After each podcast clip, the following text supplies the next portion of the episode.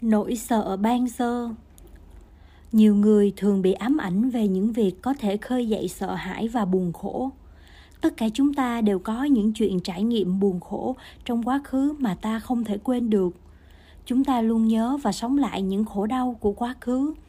Nhưng nếu nhớ lại quá khứ mà không có chánh niệm, tỉnh thức, thì việc nhớ lại chỉ khiến chúng ta thêm buồn khổ.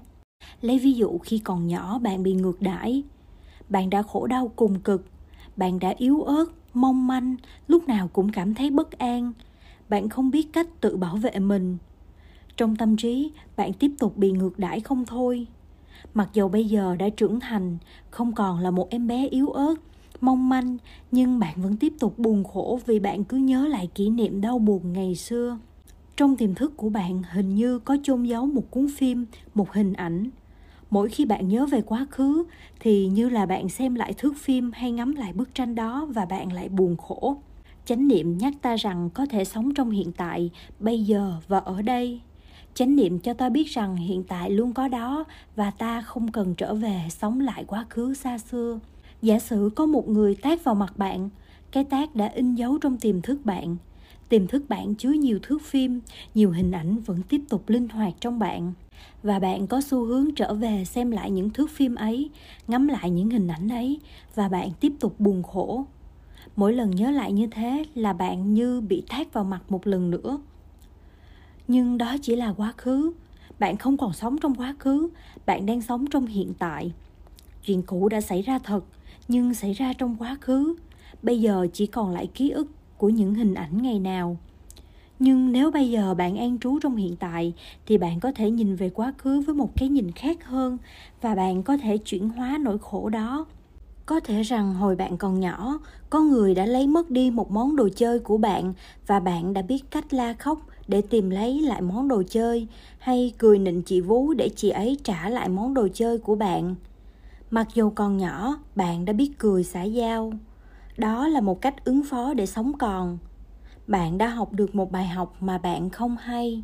Cảm giác bạn nhỏ bé, mong manh, không đủ sức tự bảo vệ, luôn luôn cần có người hỗ trợ bên mình vẫn còn đó mãi. Nỗi sợ ban sơ và ước muốn ban sơ luôn luôn còn đó. Em bé với nỗi sợ hãi và ước muốn ban sơ vẫn sống động trong ta. Nhiều người bị trầm cảm và mãi khổ đau, mặc dầu hoàn cảnh hiện tại của họ khá bình an, vững chãi đó là vì họ có xu hướng chôn mình trong quá khứ. Họ cảm thấy được thoải mái hơn khi quay về trú ẩn nơi quá khứ, mặc dù quá khứ chứa nhiều nỗi đau. Nơi trú ẩn đó là hố sâu thẳm của tiềm thức với những thước phim đau buồn. Rồi mỗi đêm bạn về lại nơi trú ẩn đó, xem lại những thước phim ấy và tiếp tục buồn khổ. Và những nỗi lo âu của bạn trong tương lai chẳng qua chỉ là những sợ hãi và ước muốn của quá khứ mà thôi đừng sợ quá khứ. Kẹt vào quá khứ rất dễ, cho nên phải có một cách để nhắc nhở chúng ta trở về với hiện tại. Tại làng mai, chúng tôi sử dụng tiếng chuông. Mỗi khi nghe tiếng chuông, chúng tôi thở hơi thở vào ra trong chánh niệm và tự nhủ. Lắng lòng nghe. Tiếng chuông huyền diệu đưa về quê hương. Quê hương chính là ngôi nhà thực sự của tôi. Bạn có thể nói với em bé trong bạn rằng, quá khứ không phải là nhà của ta nhà của ta là tại đây, là bây giờ, nơi chúng ta đang thực sự sống. Nơi đây ta có thể có được những gì nuôi dưỡng và chữa trị. Bao nhiêu sợ hãi, lo lắng, tuyệt vọng vẫn còn đó, vì em bé trong ta chưa được giải thoát. Em sợ phải đối diện với hiện tại. Chánh niệm và hơi thở của ta sẽ giúp em ý thức rằng em đang được an toàn và tự do. Khi xem phim, theo dõi những tình huống bi đát trên màn ảnh, bạn có thể rơi lệ bạn tưởng rằng những tình huống đó là thật. Nước mắt bạn là nước mắt thật. Cảm xúc của bạn là cảm xúc thật. Nhưng nếu đến gần màn ảnh, thì bạn chỉ thấy những vệt sáng lập lòe. Bạn không thể tiếp xúc với những nhân vật trên màn ảnh, không thể nói chuyện, uống trà hay hỏi han tâm sự. Ấy vậy mà những nhân vật ấy đã làm cho bạn đau khổ thật sự, đau khổ thể xác cũng như tinh thần cũng vậy, ký ức của bạn có thể tạo ra đau khổ thật sự, cho dù những ký ức ấy chỉ là những hình bóng xa xưa.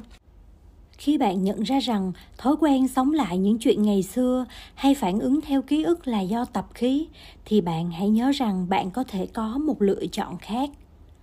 Bạn có thể đối diện giây phút hiện tại với tâm vô tư, không phán xét.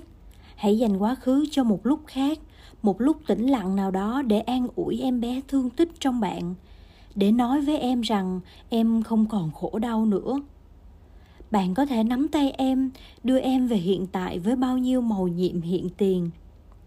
Này em, hãy tới đây với ta. Chúng ta đã lớn rồi và không còn sợ hãi nữa. Chúng ta đã vững mạnh, chúng ta không phải sợ gì nữa. Bạn phải hướng dẫn em bé trong bạn, phải đưa em về với sự sống hiện tại lẽ tất nhiên là ta có thể học hỏi kinh nghiệm từ quá khứ, nhưng đồng thời ta phải an trú trong hiện tại. Nếu an trú vững chãi trong hiện tại, chúng ta có thể suy nghiệm quá khứ một cách tin tường, học hỏi từ quá khứ mà không bị quá khứ ám ảnh. Nghĩ tới tương lai mà không sợ hãi. Cũng vậy, chúng ta có thể chuẩn bị tương lai mà không bị chìm ngập bởi những dự án cho tương lai rất nhiều khi ta chẳng phải đang lên một dự án gì cả, mà ta chỉ chạy theo những ám ảnh về những kế hoạch trong đầu của ta. Chỉ bởi ta lo sợ về một tương lai bất định. Ta phải an trú trong hiện tại khi hành động. Chỉ có như vậy, ta mới hoạch định tương lai một cách tốt đẹp nhất. Sống trong hiện tại không có nghĩa là ta không chuẩn bị cho tương lai. Tuy nhiên, đánh mất mình không lo lắng cho tương lai không giúp ích được gì khi an trú trong hiện tại, ta có thể đem tương lai về với hiện tại để có thể nhìn sâu mà không đánh mất mình vì lo lắng, hoang mang. Thực sự có mặt trong hiện tại và chăm sóc hiện tại tốt đẹp chính là ta đang chăm sóc tương lai tốt đẹp. Quá khứ cũng vậy. Chánh niệm không cấm ta nhìn sâu về quá khứ. Tuy nhiên, nếu ta chìm đắm trong tiếc nuối, buồn khổ của quá khứ, thì đó không phải là chánh niệm nếu thực sự an trú trong hiện tại, thì ta có thể đem quá khứ về hiện tại để quán chiếu sâu sắc. Chúng ta có thể quán chiếu quá khứ và tương lai khi an trú trong hiện tại. Quả vậy, ta có thể xử lý quá khứ và tương lai một cách tốt đẹp nhất nếu ta an trú trong hiện tại.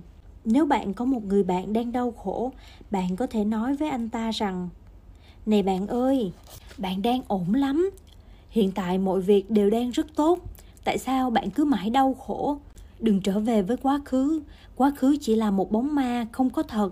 Mỗi khi chúng ta nhận ra rằng quá khứ chỉ là một cuốn phim hay một tấm ảnh, chúng ta sẽ tự do. Đây là phép thực tập.